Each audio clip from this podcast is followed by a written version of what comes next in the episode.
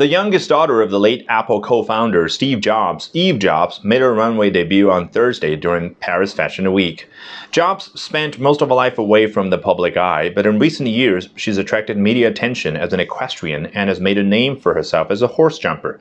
In 2019, she made her debut at the Pan American Games and was ranked among the top riders under 25 from around the world, according to Horse Sport.